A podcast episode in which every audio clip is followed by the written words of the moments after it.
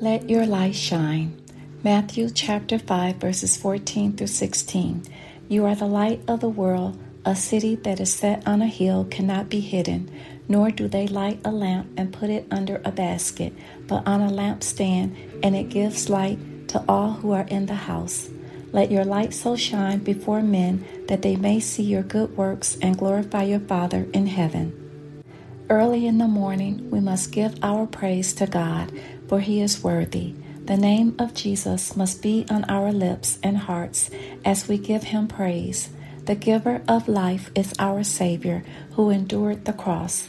His righteousness clothes us in white fine linen as we worship him.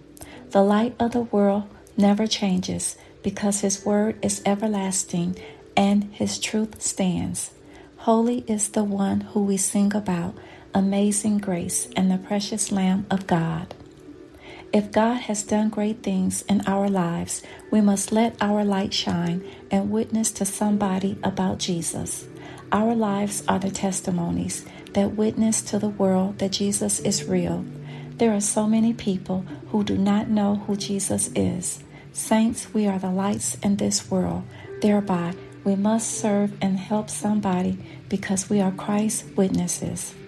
His light and love lives in us according to his word and spirit. Colossians chapter 1 verses 26 through 27. The mystery which has been hidden from ages and from generations but now has been revealed to his saints. To them God will to make known what are the riches of the glory of this mystery among the Gentiles, which is Christ in you, the hope of glory? As we grow closer to the Lord, the Word will speak to our hearts. The answers to our prayers will be revealed so that we will know that the Lord hears us. The years of praying to know Him will bring peace to our souls. The evidence of God's love is the fact that He woke us up this morning and He continues to fight our battles. We are walking in the will of the Lord as we acknowledge and give Him praise. The message of Christ is in our hearts and minds because we know that He redeemed us with His blood. Ephesians chapter 1 verse 7 In him we have redemption through his blood, the forgiveness of sins, according to the riches of his grace.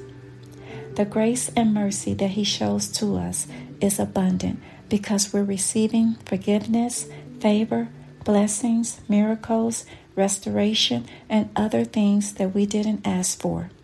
God is indeed a merciful God. It is true, when we seek the kingdom, His righteousness is added to us. The things that used to entice us in the world have no control over us because our relationship with Jesus triumphs going back to the old things and the past. Romans chapter 12, verses 1 through 2. I beseech you, therefore, brethren, by the mercies of God, that you present your bodies a living sacrifice, holy, acceptable to God which is your reasonable service, and do not be conformed to this world, but be transformed by the renewing of your mind, that you may prove what is that good and acceptable and perfect will of God. The Holy Spirit will provide everything that we need. He is our helper, teacher, and comforter. The victories that we've conquered are because of Him. He fights for us in the Spirit and knows and sees the things that live in the Spirit the attacks, battles, and warfare. He lets us know people's hearts and motives toward us. Saints, we must cherish, respect, and obey the Holy Spirit. He is the Spirit of truth. Our spirit man is made new because of his work in the Spirit. He gives us wisdom, knowledge, and understanding and power to overcome as warriors of Christ.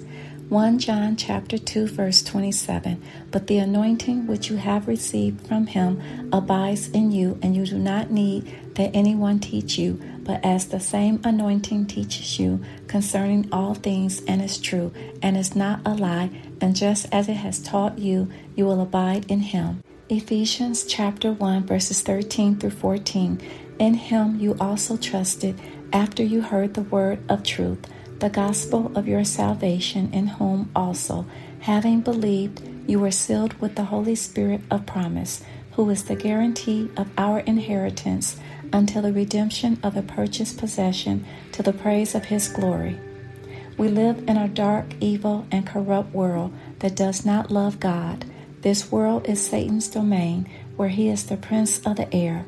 Ephesians chapter 2 verses 1 through 3 And you he made alive who were dead in trespasses and sins, in which you once walked according to the course of this world, according to the prince of the power of the air, the spirit who now works in the sons of disobedience, among whom also we all once conducted ourselves in the lust of our flesh, fulfilling the desires of the flesh and of the mind, and were by nature children of wrath just as the others. His agenda is to steal, to kill, and to destroy the children of God. We must study the scriptures to learn how crafty and cunning he is because he is our adversary who does not sleep. Our Savior died for our sins and has rescued us from the kingdom of darkness. We are children of the light and must not become entangled with the works of darkness. Colossians chapter 1 verses 12 to 14, giving thanks to the Father who has qualified us to be partakers of the inheritance of the saints in the light. He has delivered us from the power of darkness and conveyed us into the kingdom of the Son of His love, in whom we have redemption through His blood, the forgiveness of sins.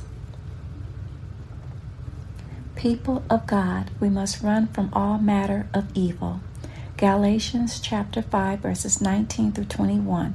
Now the works of the flesh are evident, which are adultery, fornication, uncleanness, lewdness, idolatry, sorcery, hatred, contentions, jealousies, outbursts of wrath, selfish ambitions, dissensions, heresies, envy, murderers, drunkenness, revelries, and the like of which I tell you beforehand, just as I also told you in time past, that those who practice such things will not inherit the kingdom of God. This lifestyle is not hidden from God. The Holy Spirit dwells within us, and He will be in us until the day of redemption. Ephesians chapter 4 verse 30 And do not grieve the Holy Spirit of God, by whom you were sealed for the day of redemption. Our bodies are the temples of the Holy Spirit. 1 Corinthians chapter 6 verses 19 through 20. Or do you not know that your body is the temple of the Holy Spirit who is in you, whom you have from God, and you are not your own, for you were bought at a price. Thereby glorify God in your body and in your spirit, which are God's. Sin is Satan's friend, and they are God's enemies because both are against God's divine laws and righteousness. Sin spreads like poison and infects and destroys everything righteous and divine. Death is the only way out to depart from sin. However, God sent his son Jesus to die for the sins of the world.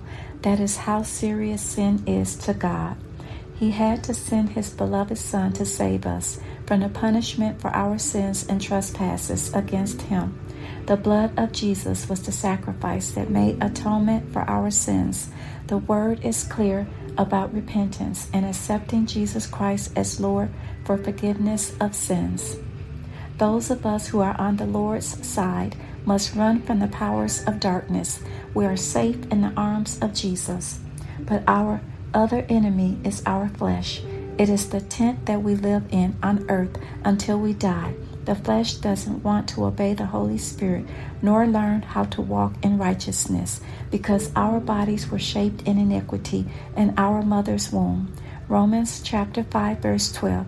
Therefore, just as through one man sin entered the world, and death through sin, and thus death spread to all men because all sinned.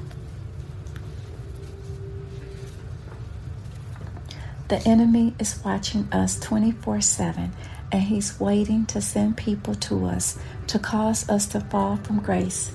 Therefore, we must be sober minded and be watchmen over our souls. The Word is our sword and defense, and we are responsible for arming ourselves for battle. That means taking the time to read, study, and meditate in it daily so that we will not fall back into sin. Sin is powerful, and Satan uses it to deceive us. It's like sugar in the punch at a party. If you spike it with liquor, it is still sweet. So people tend to drink more of it because of the sweet taste, which is dangerous. But if you make the punch sweeter and mix it with poison, what do you think will happen? It will kill you if you drink it. So we must be aware of who we're eating and drinking from because it's easy to hide poison in something sweet. In most cases, people don't know they've been poisoned until it's too late. Satan, in his craftiness and cunning ways, lures us in with some truth and mixes it with lies. He is the father of all lies. He doesn't want us to follow Christ nor obey his word. We are the righteous, the sons and daughters of God. The word of God that abides in us is the light that Satan wants to destroy because God's word is powerful and living, and that is why Satan is after us to thwart God's plan for our lives. He cannot have us because we belong to God. Our souls have been bought at a price by the blood of Jesus. We are sealed to the Holy Spirit until the day of redemption. The Lord is saying that we must live in the light and walk in the Spirit and hold on to His unchanging word. John chapter 8, verse 12. Then Jesus spoke to them again, saying, I am the light of the world. He who follows me shall not walk in darkness, but have the light of life.